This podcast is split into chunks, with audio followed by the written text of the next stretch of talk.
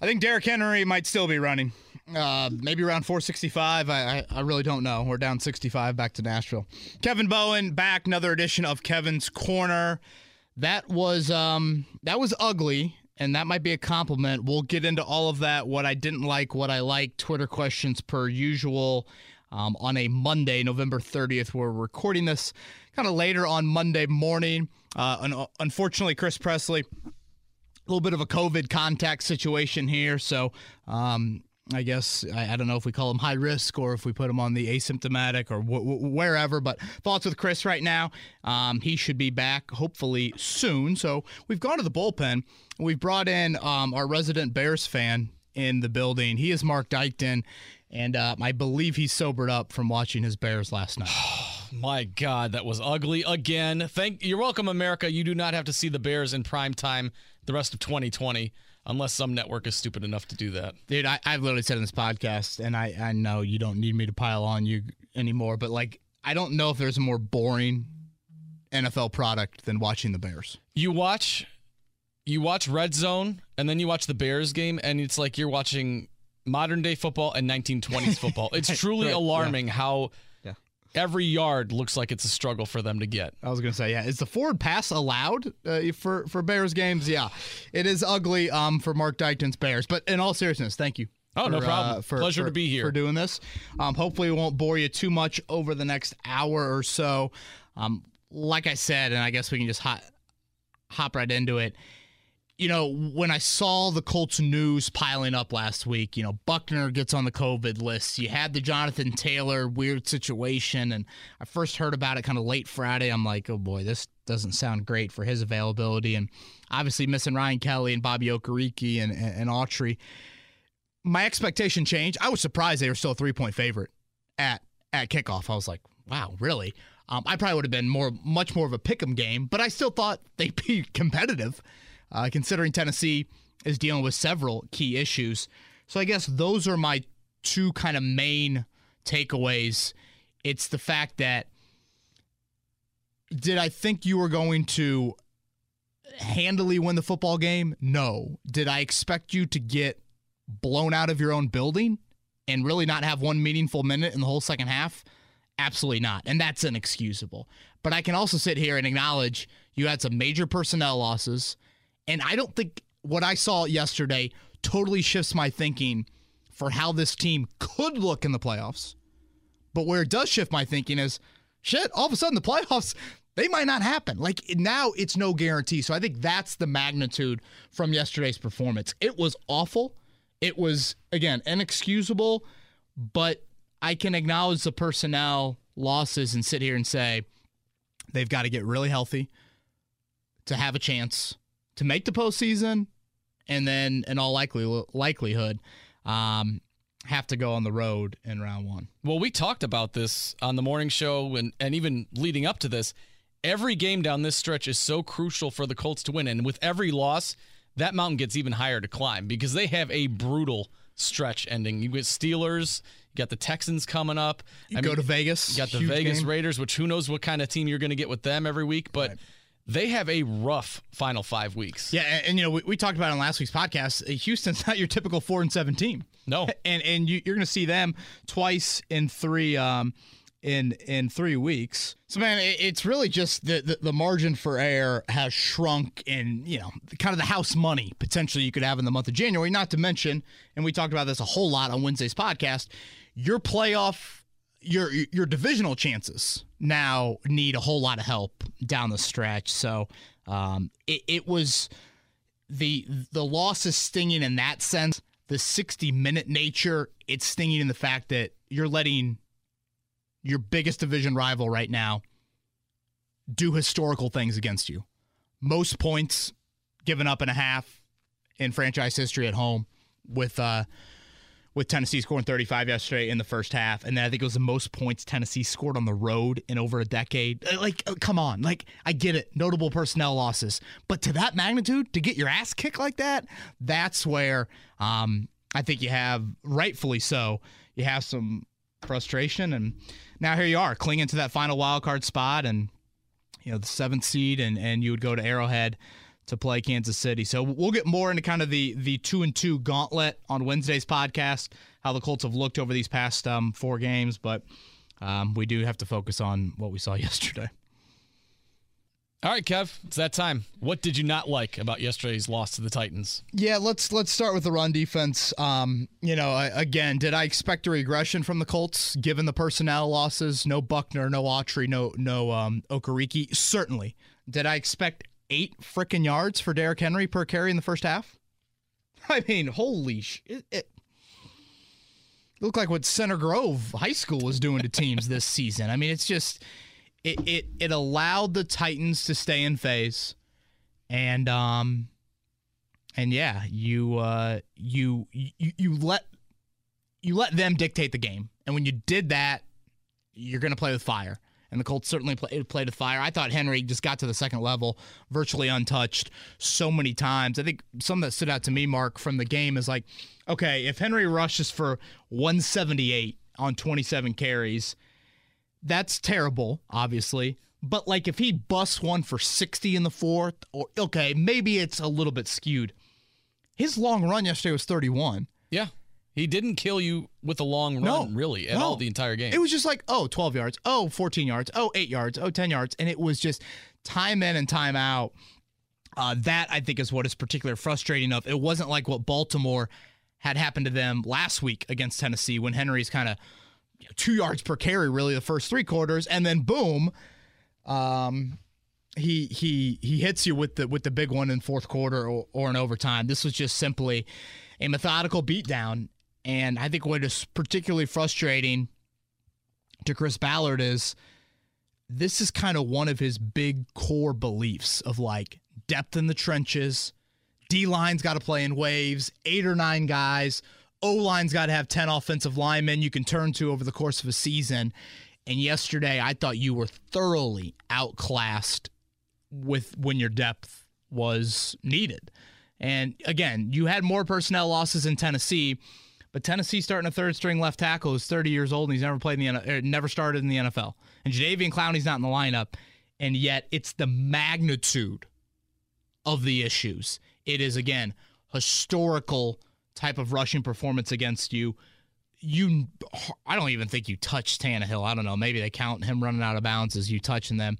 Um, and from a Colt standpoint, you couldn't run it. And I thought Philip Rivers faced his most pressure of the year. So uh, very disappointed in the uh, in the run defense. Derrick Henry's performance remind it wasn't like one big gash, it was multiple gashes over 60 minutes where it was just like, okay, he's just going to keep shredding us for at least Right. double digits every single time and it was they couldn't stop him, they had no answer and it was just it was sad to watch, but the Colts rushing defense has always been bad, I feel like. I've never seen a pretty stout Colts run defense. We've we talked about on the show. Maurice Jones Drew, Arian Foster. They seem to get gashed and uh Derrick Henry is the latest running back that just seems to have big performances against them, game in, game out. Yeah, it, it, it's weird, Mark. You know, historically, and obviously you've you know much more of a Bears fan, but you know full well that the history of the Colts they aren't great stopping the run at all. Under Matt Eberflus, they've actually been good at it. Besides Henry, I mean, literally, he is the one outlier in this, and of course, Henry is just an outlier to begin with in his size and speed, but the the fact that he continues to tear up the Colts, I think it's he has a second of all the teams in the NFL. Um, he his yards per carry, the Colts have allowed, I think, like the second highest to him in his career. Again, that's yards per carry, not obviously total rushing yards, which that can get skewed. But yeah, you know, Tennessee's running it 45 times yesterday, and you have one tackle for loss, no playmaking from that unit, and even the healthy part in the back end. And we'll we'll get to Rock Ya-Sin here in a second, but even the back end, you know, doesn't give you any sort of playmaking. So I know Tennessee's offense is is probably one of the better ones you're going to face this season. That's more of a, reflection on your schedule. But they still entered Sunday, you know, 10th in total offense and I think ninth in points. It's not like crazy potent offense, but yet you're kind of, to me, it almost had the feel of varsity JV scrimmage. JV hangs in for a quarter, and then the varsity's like, oh, yeah, Let's put them away now. Right. We need to show up and make sure that, you know, my girlfriend doesn't break up with me for the sophomore, you know, backup whatever. Like so, yeah. To that end, I'm just curious on your thoughts. If DeForest Buckner was playing, I mean, and they had a couple of those other guys that sat out, do you really think that Henry's performance would have been that diminished, or do you think it was just one of those games where he wasn't going to be stopped? Diminished to a degree, but again, it was he's getting to the second level no matter where they're running the football. Right. Edge, interior, right side, left side. You know, okay, 8.2 yards. That was Henry in the first half. You put Buckner in there, I, I, don't know, maybe it's down to six, something like I mean, Henry still had 100 yards in the first game, and he only carried it once in the final 14 minutes of the game. So even when you had Buckner, you had Autry in that first game, you had Okereke, Henry still gassed you. Right. It was just the score got not out of hand, but they got down two scores because Tennessee couldn't punt the football. So that that is yeah, it, it would have helped you to the magnitude of you know whatever four yards per carry. No, so uh, by far the worst run defense we've seen all season, and DeForest Buckner's All Pro candidacy just strengthens yes. even more. Uh, what did I put down there next? What do I have next? Offense without Castonzo. Yeah, you know this is obviously a big topic that we talked about on the morning show, Mark. Um, and, and listeners of this podcast, oh damn, Michael Penix is gonna miss the rest of the season. Oh, boy, that's a bummer. Jeez we we, we, we were talking about that that on the radio show. We thought yeah. it was kind of like a a um oh shit like like I can't yeah. be hurt again, almost like a scared thing, like not potentially an actual injury. So that's boy, that's awful there. Man, that just that's a dark cloud on a Monday that, morning. That, that, that is, and I know there's some Rigoberto um, Sanchez news that that is a whole lot bigger than football that we'll definitely get to. Let's let's say that till the end of the podcast, and um, and get through just kind of our game recap here. But um, going back to the Castonzo thing, Mark, he plays two series on Sunday, gets hurt on the QB sneak by Jacoby Brissett. Those two series 75 yard touchdown drive, 66 yard touchdown drive. Colts offense is humming. You know, it's, it looks looks great. He leaves. You have seven straight empty possessions. Seven straight empty drives. I mean, this was a again Tennessee earlier in the season, you know, whatever, 17 days ago, you moved it inside their 30-yard line, inside the 10-yard line, routine, drive in, drive out. And it just goes to show you what Anthony Castonzo means to this football team. You guys have heard me talk about it endlessly. He's the most indispensable player on the Colts team, and it's frankly not even close. Uh, I would argue, and obviously I don't know the other 32 teams or 31 teams like I feel like I know the Colts. The drop from Anthony Castonzo to Le'Raven Clark is steep. And it might be one of the steepest in the NFL from it's starter Grand Canyon to backup. Yes, thank you. Yeah, it's um yeah going off the uh, the high dive at Forest Park in Noblesville when I was younger. It's uh it's just Tennessee you know trots out their third stringer at left tackle, and they're rushing for, you know, whatever, six yards per carry, and Tannehill's hardly getting touched, and the Colts go to their backup, who's a former third round pick, who started 20 some games in the NFL, and all of a sudden, you look like that. Um, you know, I guess the the silver lining or the ray of sunlight a little bit is it doesn't appear that it's season ending necessarily for Castonzo. Frank Reich's phrase was, "We don't think it's worst case scenario."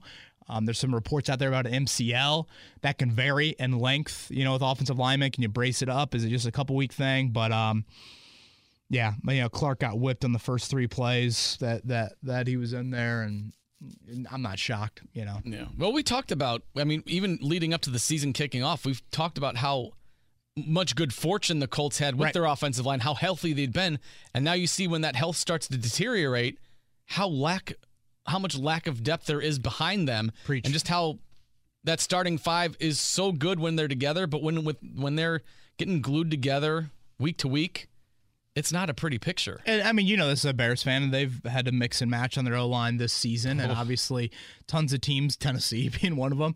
Uh, this is normal. Like, yeah, okay, Ryan Kelly missing a game. That's normal. That's what every NFL team experiences. That the Colts have been fortunate. That's the exact word to use with their offensive line health, and they, frankly, with Chris Ballard's actions, they took it for granted.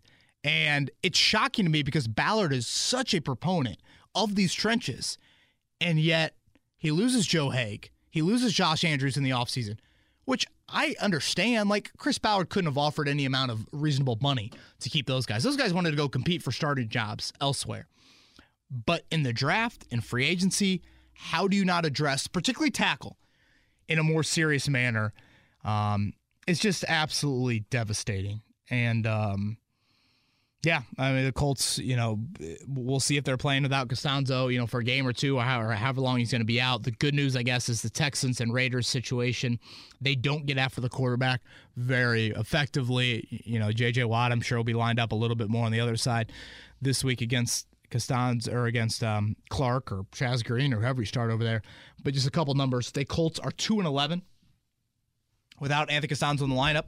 They've averaged 19 points per game in those 13 games. So uh, just reiterates how important um, he is. Very early look at the 2021 draft, but I think you can pencil in offensive line help as a need for the Colts. Yeah, early, early too. Uh, yeah, that was a lot of hits, you know, for, for Chris Ballard, obviously in drafts, but not addressing tackle in a more serious manner now in two straight drafts. You know, even the year before, didn't take one till round seven. Jackson Barton, it was just head scratcher.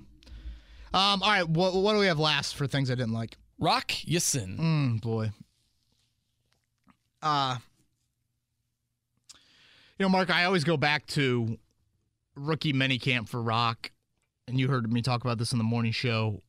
You know, first time being exposed to you know these this coaching staff seeing these rookies in person, and right away the Colts are like, man, he's really handsy, he's really grabby.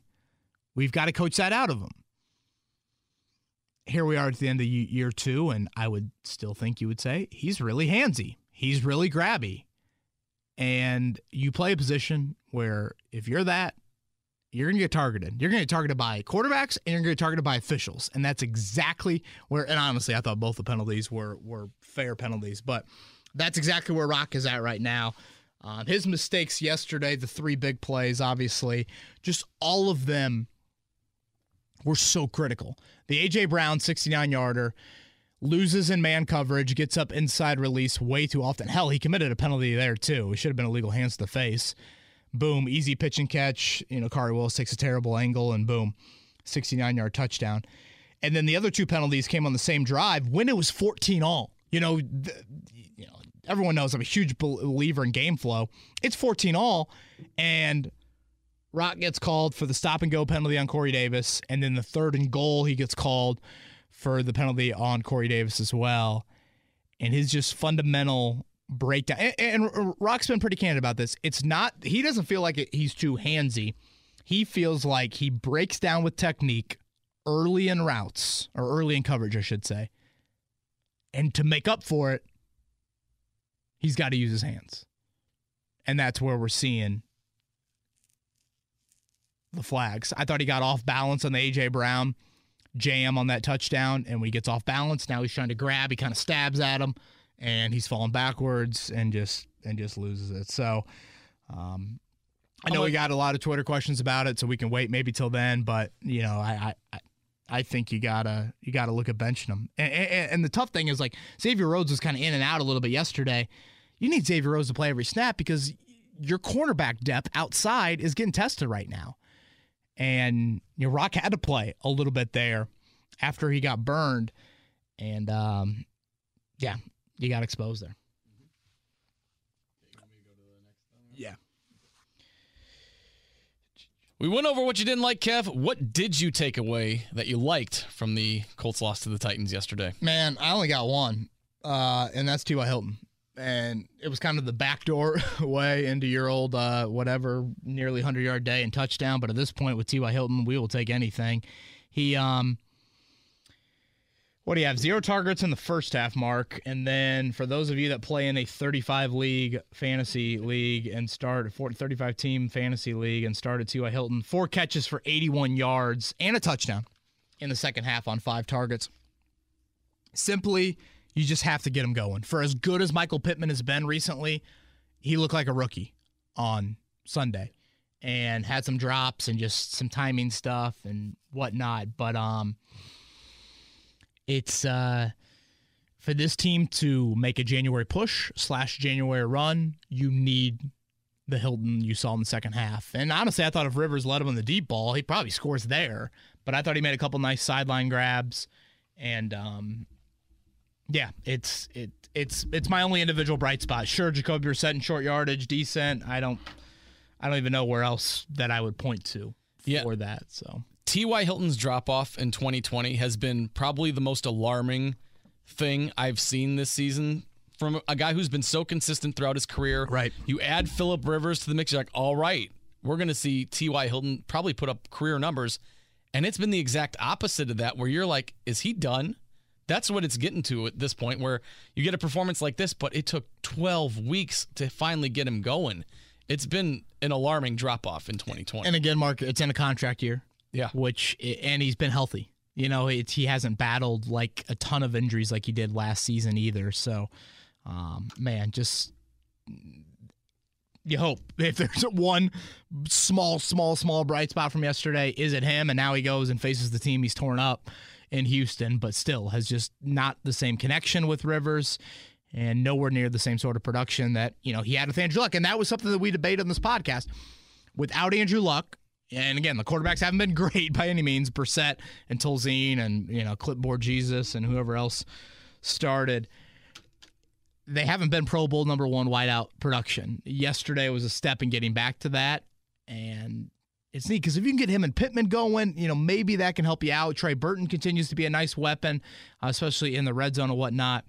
Uh, but yeah, that's literally that's the only bright spot. I thought about not even saying anything that I liked, but T.Y. Hilton backdoored his way into uh, into some nice fantasy points, or for those that bet on him, took the over.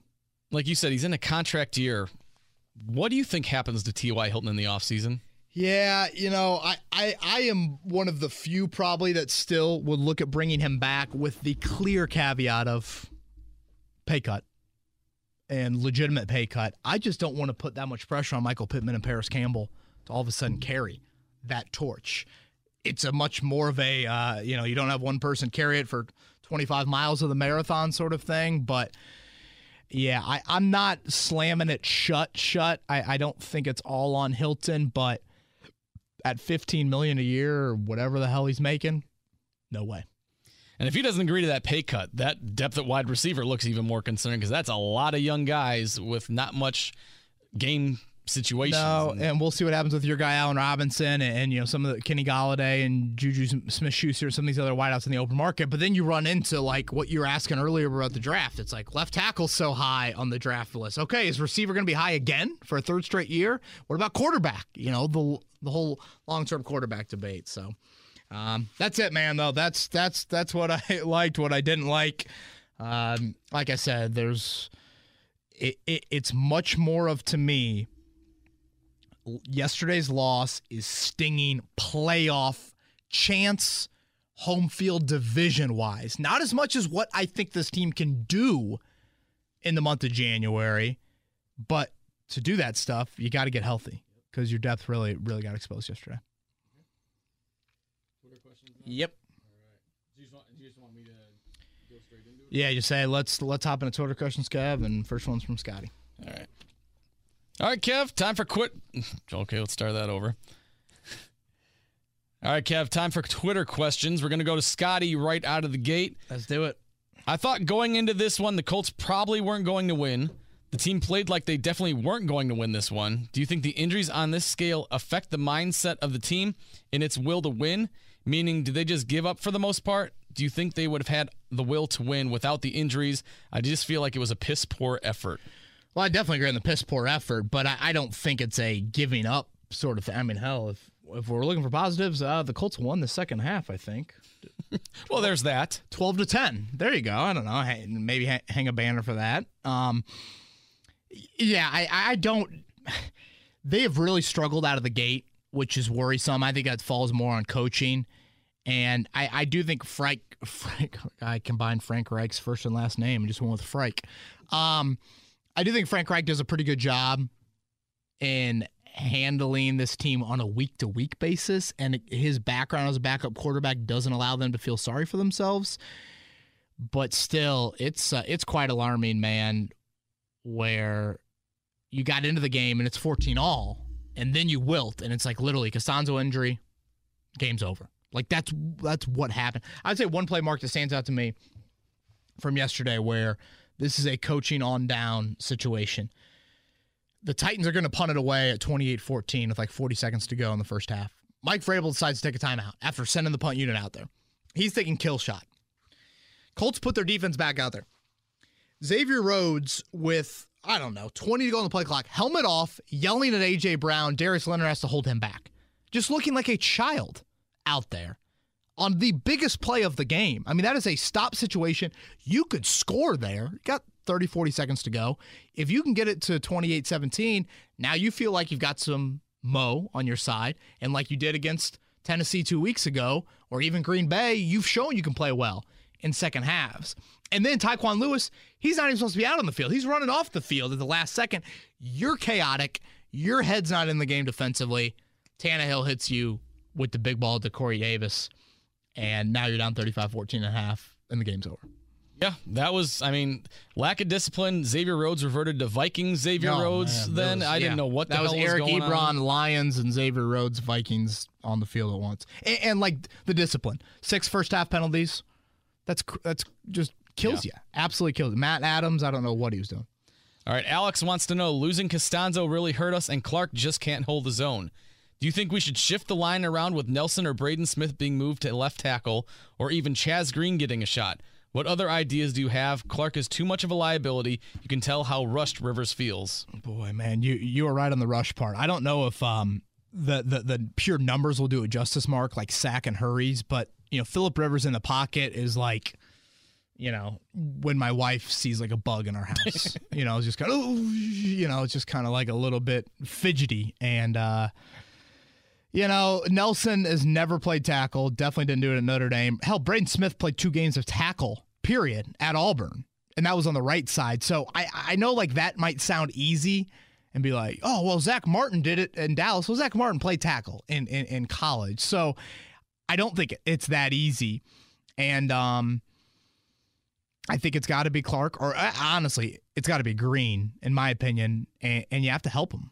And that's what kills you, really, is like this is not just a, it creates more pressure on Rivers. No, no, no. You have to help, which then takes away a skill player for an offense that is not very dynamic with tons of passing game skill talent.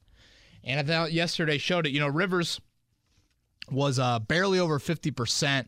Uh, you guys have heard me talk about those next gen stats. He was negative eight in expected completion percentage. So basically, like if you just freeze the play, throw it, his expected completion percentage was minus eight compared to what it should have been. And I think that that has to be close to a season low. And I think some of that is naturally from pressure and just not feeling totally confident back there and all those things. So, look, this is not an ideal situation, but, and this sounds blunt, but it needs to be said. This is the bed the Colts have made for themselves. Yep. Flat out. This is how they handled the offseason. It's why this is my biggest issue all offseason. And you can't be going moving Nelson to left tackle because then you're just Dr. Frankensteining this offensive line that's already hurt with injuries, and then you're just throwing guys in positions they're not familiar with, and Right. that could be a whole other is, lit, litany of issues going forward. Yeah, you, you don't need to create some domino thing. You know, it's just you're gonna have to help out that left tackle, and and I mean Nelson doesn't look healthy to me, honestly. No, you know, it, no. it's this is not something where you just throw him over at left tackle and, and pray. I have a very good I like I'm I'm pretty confident by the end of the season we'll hear that he's getting off-season surgery Yeah. of some kind. No, I I think that's a good point. All right, Big Bama. Is it fair to say that out of all the starters, Rock is the weakest link? Weakest link. Wait, that's I'm sorry, that's worded weird. Yeah, I'm sorry. The, the these these guys struggle with. Okay. Big Bama wants to know Is it fair to say that out of the starters, Rock is the weakest link? It's obvious quarterbacks target him because of his reputation for being grabby on coverage. I know Ballard likes his wrestling background, but it can work against him when he gets beat because his instincts may tell him to grab instead of trusting his technique more. Am I wrong for thinking this way? Yeah, I mean, out of all the starters, he might be the weakest, honestly. I also think we need to acknowledge the position he plays allows for us to really see his deficiencies a lot more than other spots. You know, I, I don't love what the Colts have at wideout either, but yeah, I would probably say right now he's played like that. The whole kind of wrestling background, it's, you know, w- w- when I think wrestling background, I think of trenches, linebackers, safeties, maybe not necessarily corners, because you know the hand fighting can be such a different tone from what you had, and he was a two-time state champion in Georgia. And, and you guys have heard me say this before. I also just worry about a little bit the level of competition he played in college. He went to Presbyterian for three years. Like when I hear Presbyterian, I think of, oh, I, I've had three weddings there. Or I don't know, like some church that I'm supposed to go to for like a buddy's wedding. I don't think of like, oh, that's a college football program. And then went to Temple's final year, which, you know, certainly is a step up in competition, but it's not at that level. And I think now you're demanding more from him on a snap in, snap out basis. He could get away with technique issues at Presbyterian or Temple. You can't do that in the NFL. You're going to get exposed. And, you know, A.J. Brown and Corey Davis have some talent, certainly, but still. Uh, right now, big, big Bama, I would agree with you there. Yep. Referees are looking for a reason to throw the yellow flag and grabbing at wide receivers, that'll get it thrown every single yes. time. Yep, yep, yep. All right, Primus is up next. That Jacksonville loss is coming back to haunt us like a bad one night stand. oh gosh! Amen, brother. I was gonna say it sounds like Mark Mark Dykton from earlier in the show. you know, in all seriousness, it is. Uh, boy, gosh, doesn't it feel like that? Um, you know, when you when you look at it, but it, divisional conference losses, you can't have that. Like th- those are the losses that come back to bite you. And I said it last Wednesday. I'll say it again. For the Colts to miss the playoffs, the, really the only way I could see it happening is losing to Tennessee and the Raiders. Well, you're halfway there. You already lost to Tennessee, and now who knows what the Raiders will look like in a week. But your longest road trip of the uh, of the season is going to be huge because your tiebreakers are just not in your um, in your favor. Jaguars could be stepping into the Week 17 against the Colts, two and 14 maybe. They got the Vikings, if that right, the Titans, the Ravens, the Bears. That's where that second win might come from. And then the Colts. So you could be one of their two wins or maybe their only win heading into week 17. Th- that, and again, this sounds absurd, and I don't think it'll happen. But in the owner's eyes, that's fireable. Yeah. That that those are fireable offenses. And we're a long way away from getting to week 17 and all of that. But if all of a sudden you have something to play for, postseason wise, and you were, for some reason would lose that game, let's for, just let's pray, just say pray, the Titans lose and the division is on the line heading into week 17 how confident do you feel that that colts team can step up against the jaguars? I mean they have a track record now that says they play down to the jaguars yeah, level. They've been better at home against the jaguars but still like you said there is that track record and, if the colts lose that i mean it's you know pray for jim irsay's butler mailman. Uh, yeah, I mean, everybody. All right, Hunter. First off, what a bad loss by the Colts, but I guess one positive that may is that maybe Ty is getting going finally. Also, is there anything you saw that went away from? Also, is there anything you saw that we went away from after 14-14? I feel like we were in the game, and then it seemed like we were just left the game get away from us. Yeah, I, I think it's a Castonzo injury you know, in all seriousness, the offense just cannot sustain things. Even at full health, I sometimes have questions of that. And definitely, I have questions, um, you know, when you're losing your most indispensable player. I mean, because let's be honest, the defense wasn't going to stop. I mean, they weren't. You know, you hope Derrick Henry has an equipment issue. That was probably the only way he wasn't, you know, going to run all over you. All right, we've already touched on this a couple times, but we'll go back to it. Mitch wants to know true or false the entire game changed when Anthony Castonzo went out? Offensively, true again, you had still given up 14 points defensively, but offensively it was true. And then the trickle down is you're letting Tennessee stay in face. And you do that, you're going to face the best rushing attack in the NFL, and you're going to face it a whole lot. Jason wants to know Didn't think I'd be writing this with five games to go, but if the Colts are mathematically eliminated from the playoffs, do you really realistically see them going to Eason as the starter to see what they have? $40 million quarterback salary on the bench. Probably would be some variation of this question 100 times this week. well, Jason, actually, I think you're the only one. Um, first off, let me say this for the Colts to be mathematically eliminated, it, I even think if they lost their next three mark, they would still be, still have a chance going into week 16. Because remember, you have the extra playoff spot this year, and the Colts have seven wins. Like, you would I mean, unless Baltimore and Miami all of a sudden start winning a bunch, like, and who knows where Baltimore's situation is, like, I, I, I don't think they would be math- mathematically eliminated before week 16 and probably more like week 17. So, yeah, I don't. Ravens currently, Colts are currently the seventh seed. Ravens sit at the eighth seed at six and four. Raiders six and five. Patriots five and six. So even at ten, I mean, there's a team under 500. So right. Right, I mean, right, it's yeah. it's it, they'd have to really drop off to fall out of the playoff picture. So to get to your question, I don't think uh, they will be mathematically eliminated that early. And secondly, I, I don't think they would turn to Eason. I don't. I would, but I mean, they dressed Brian Hoyer for two meaningless games last year. Brian Hoyer for two me 34 year old Brian Hoyer instead of Chad Kelly. So you know, I don't. I don't know. Maybe maybe things would change there. All right, David, you probably are getting a lot of Clark questions. What do you think we why do you think we've kept him on the team since 2016? It's been the same story of him struggling and then there seems to be no accountability about his play. Hey, David, I think it's a very fair statement. I would say one thing that Chris Ballard and Ryan Grigson align on um, in some capacity. Ballard is much more about it than Grigson, but they both are enamored with physical traits. Again, Ballard more so than Grigson, but I think they're obsessed with the um, wingspan of Le'Raven Clark, and they feel like with coaching, that's uh, you know a, a ball of clay you can mold. Uh, clearly, that has not happened. Um, you know, to some degree, it's hard to find tackles. So I get it. You want a lot of tackles in your building. So I didn't have an issue with them re-signing Le'Raven Clark back in March, but it was with the caveat of get some competition in there. If you if, if all it's about creating competition, this and that, you've totally gone against that. The Colts, I will reiterate what I said in the offseason. The Colts entered training camp this year with their five starters back. Not a single reserve offensive lineman. I don't know. There was 10 of them, 12 of them in camp. Played an offensive snap in the NFL last year. Mm. Not one.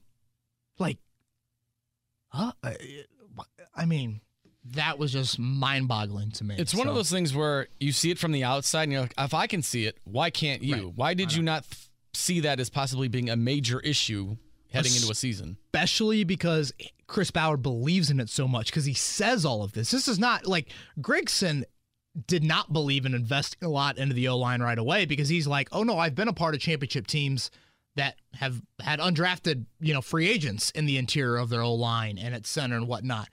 But Ballard's like, oh shit, I got to get this figured out. We got to invest a whole lot.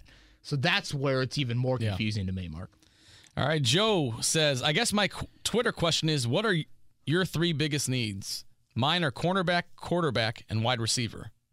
Yeah, I mean, I, I got to get left tackle in there, man. Yeah. Um, I, I would still put quarterback atop it just because I believe in it so much for the long term. Uh, but I'd probably put tackle and wide out. You know, corner, it, it would be right there as well.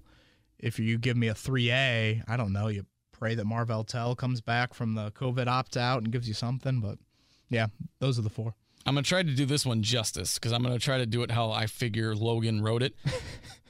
Put both of Rock Ya-Sin's hands in clubs? Yeah, I don't know. Maybe he needs to be taped up like Nate Robinson, but I, I don't know if that that went well either for old uh, old Nate.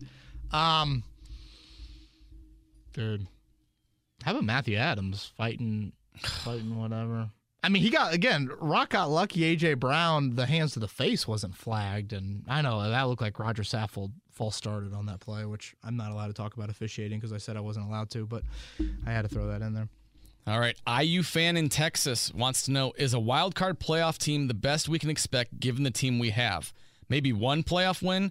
Seems like best we'll end up with. Lack of running game is biggest disappointment to this fan to date. What say you? Yeah, to me it is. I would I'd kind of put the O line with that, but yeah, uh, and we'll get more into this on Wednesday. But to win multiple playoff games, you have to have home field, in my opinion. And, and there's no way I can sit here right now. This team is going to Heinz Field or Arrowhead and winning a playoff No. game. No way. Uh, the run game was again awful yesterday, and certainly when you're you know when you're missing Kelly and Castonzo for three quarters, I expect it to be bad. But it kind of goes back to you know something we talked about earlier in the year of a lot has to be really, really good in the health department for the Colts to be considered in those top tiers. And they have been healthy in the trenches really up to this week. And when you start to have normal stuff, that's when I think you become much more of a middle of the pack AFC team. Greg. Hey, Kevin, love the podcast. Answering fan questions is my favorite part of the show. I made the Twitter account just so I could get in on the fun. My question would be Hooker and Mack are in contract years. It sucks their seasons have ended with injury early. Do you think the Colts bring them both back on a short term deal, or do you think Ballard lets them try out free agency? Yeah, I, I say yes on Marlon Mack, Greg. Um, and first off, thanks for creating a Twitter account. Um, you might regret that decision based off how, how, Twitter can be at sometimes, but welcome. Um, I absolutely love it. Malik Hooker, I still think no. I just think that that's a marriage that that needs to end. I mean, it's not like Eric Ebron bad by any means, but I just think it needs to kind of end. But Marlon Mack, I'm definitely giving him another shot. You know, nothing crazy. I don't know, three, four million, something like that. Mike wants to know just listen to last Wednesday's podcast. A question was asked if you think the Colts should re sign Rivers and draft a QB. You said yes. Wondering what do the Colts think of Eason and where does he fit into their plans? Yes, I did say yes. Um, and I will reiterate it's you know very difficult to hit on that drafted quarterback, but you have to keep on trying. And so I don't think that this is necessarily an indictment of Eason. Eason was the 122 yeah, 122nd overall pick. No team is drafting a guy 122 overall and saying you are a franchise quarterback no. without ever seeing him in the preseason, let alone like regular season right. reps. So, I mean, honestly, last week when Rivers missed the Wednesday practice, that might have been the first time Eason has taken scout team snaps all year.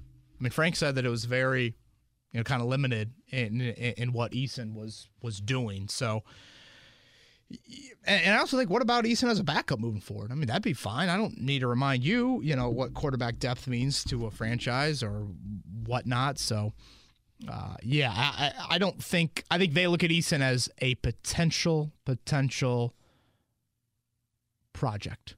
Even though there was no preseason, I think the Denver Broncos would have taken a flyer on Jacob Eason yesterday.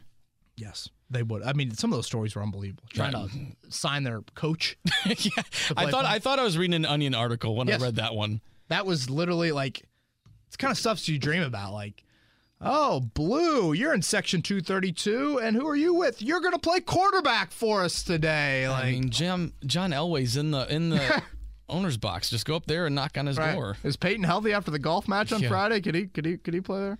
JJ, who will get more, hopefully more than one, primetime games next season? The Colts or the Browns? Oh, I I would assume the Browns. I mean, Baker and Odell in primetime is yeah. better than aging Philip Rivers and aging.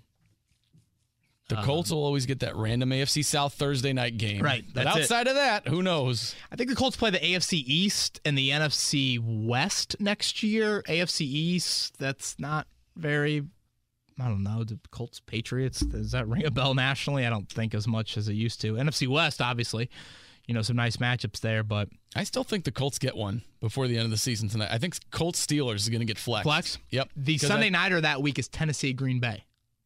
Is it? I thought yeah. it was. Are you positive? Because I thought it was Chiefs and. Pretty sure. Let me let me uh let me look that up. But um, yeah, because that's that's a game that yeah, I mean you can definitely make a strong case for, especially if Pittsburgh's undefeated, and if the Colts are still playing for a for a playoff spot. I thought it was Tennessee Green Bay.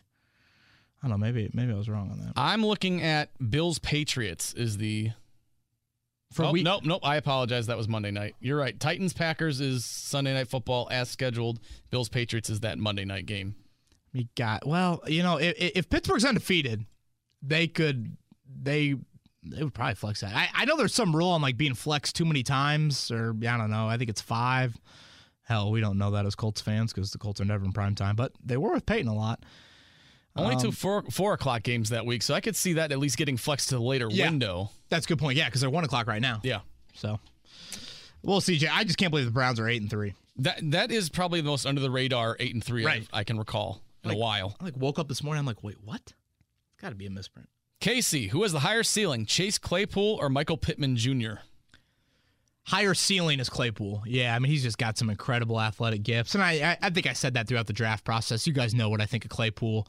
Um, he is molded out of clay, and the ideal clay you would want in term. And I guess that that's a very big pun that I'm not trying to make there. But yeah, I mean, he's a freak, freak athlete. Pittman, I think it's more consistency. You know, a little bit of a higher floor. You know, not as much of the volatility. You know, like Chase Claypool's like running down punts. It, it's just like he's kind of got a bit of a gadgety feel to him. But yeah, oh yeah, it's definitely Claypool. But I, I don't want that to seem like I think Pittman is not potentially a very good wideout in the NFL. Right. It's just when you're talking higher ceiling. Yeah, Chase Claypool looks like he could be a legit number one in a couple years. Yeah, I mean he's got some freakish, freakish traits that. uh I mean, this guy played high school football in Canada. Mm-hmm. That contributes uh, as well. He's and really he didn't emerge at Notre Dame until later in his career. So there there is some some rawness. Michael, longtime listener from Northwest Indiana, did Sunday just bring back those hopeful luck Sundays back in 2012, 2015, or was it just me? Love the pod, and I hope we beat Tennessee. Obviously, this was before the game. Yeah, this was. Um, thanks for recognizing that, Mark. Yeah, Michael, I don't. I really think to get the full on. Yeah, the Green Bay win was awesome, but I, I don't know. Maybe I'm misspeaking, but I feel like for the fan base to really be like, all in, all in. Here we go, week in, week out. You have to have the young QB to rally around. I think it's tough. I just think Rivers has a stigma of this fan base and his age. It just doesn't lend towards maybe that. Nathan, is the competition message from Ballard not applicable to the O line this year since it's so obvious that Clark and Chaz are far from starting linemen? Have the guys gotten complacent? Boy, it's certainly Your mic's off. Oh, sorry about that. Now, now my mic is on. Um, it's certainly an interesting point. Um, and, and I go back to what I said earlier. I'm surprised because it means so much to him. You know, it'd be one thing if he wasn't really all in on this philosophically, but he is. Chase, given the struggles this season in Philly, should they move on from Pederson and Wentz? Would you be interested? He's almost 28 and hasn't been good since the injury, but more importantly, since Reich was his coordinator, so maybe they can recapture some of that early 2017 magic. Would you give up anything in a trade for that contract or willing to commit any money if he's released? P.S. It's been two plus weeks and I'm still not over the Marcus Peters interception call. yeah, gosh, I kind of forgot about that. It's crazy how the NFL season makes you forget about yeah. those plays. Um, you know, Chase, it, it's a really good question. I would say, Mark, of these quarterbacks that are on the open market next year or potentially on the open market, Wentz is probably the most intriguing to me for the Colts. I still don't love it but of the Darnold, Dak, I forget who, Trubisky, Trubisky, Jesus. Trubisky. Um, Don't get on that merry-go-round. I had a buddy of mine. I'll just out his name here on the podcast because it was such an outrageous comment. Holton Witcher texted me last night. Um, you know, about a half hour before kickoff, we're we're looking to make a wager on the Sunday night game. I have a feeling that Mitch is going to do is going to play well tonight. I would like to smack that guy because that if you've watched any Bears football the last three plus seasons, you know that regardless of who's under center, it wasn't going to be pretty. And no, that I mean he he's more mobile than Foles, but he you could see he's just overthrowing guys, throwing interceptions. It was it's time to go we get a quarter into it, and I and I respond back to my group. Oh wow, uh, Mitch looks pretty good. And then my friend Brian Shelbourne also responds, Yeah, Holton, what did you? What, where was this feeling coming from? What, what what was the hunch? You know, did you hear that Mitch had a good week of quarantining in Chicago? What was the real good Thanksgiving brunch at the Trubisky apartment in uh, Lake Forest or wherever he lives? I, yeah. So to get back to the question, Chase, Wentz somewhat intriguing. What would I commit? I have no idea what it would take. I, I wouldn't love to commit a whole lot of money on a second contract or on another contract, I should say. I don't know. I really want to try to solve it in the draft, but maybe a thirdish rounder. Yeah, that's a lot of money tied up to your uh, quarterback room then. But Rivers and Brissett are off the books. Right. You know, both of them are coming off the books. So, yeah, it is, but the Reich Wentz relationship, man, you worry about his health. I don't know. I let me watch Monday Night Football tonight, and I'll make my decision off that. Okay, well, you can get the 2017 Reich, Wentz, and Trey Burton train going right, again exactly. in full full yeah. effect. It's Philly special your way down the field. There you go. Drew, with the Hall of Fame semifinalists announced, what are the odds Peyton and Reggie are inducted in the same year? Boy, Drew, it's a it's a great question. As I don't turn off my mic for the 13th or turn it on for the 13th time this pod, I'll say uh, 52 percent. Okay. You know, Edge is going in in 2020. To me, it's it comes down to Calvin Johnson and Reggie Wayne this year, and I am a firm believer, Mark, that if I'm you know looking at individual seasons, you're picking Calvin Johnson. But to me, longevity, when you're talking Hall of Fame, means something, and you've got to sustain some sort of longevity to be a uh, first ballot Hall of Fame. I think Calvin Johnson will go in and, Yeah. and should go in, but to be a first ballot, to me, you've got to sustain your career because it's so difficult to do that in the NFL. Um, so I, I, I think Reggie has a chance to get in this year. Peyton, Charles Woodson. Uh, I forget who else, but those are kind of the big, big ones. I think Reggie gets in, but I think he not this year. Yeah, that, and that's fair. I mean, Marvin waited three years. I mean, Reggie's postseason resume is really what stands out to him. Dad Talks, which sounds like a podcast, wants to know the Colts are looking very good. I again think this is before Sunday. If they make the playoffs and make decent a decent deep run, does Philip Rivers get re-signed? Do you think we should still take a quarterback in round one of the 2021 draft next year? Question for the pod. Dad talks. Is that a podcast we should start? I think so. Yeah, as a father of two girls, um, you've certainly given me some some some Oh, great about to be advice. three, my God. And that, yeah, um, pray for you. Uh, you know, and again, we obviously saw what happened Sunday.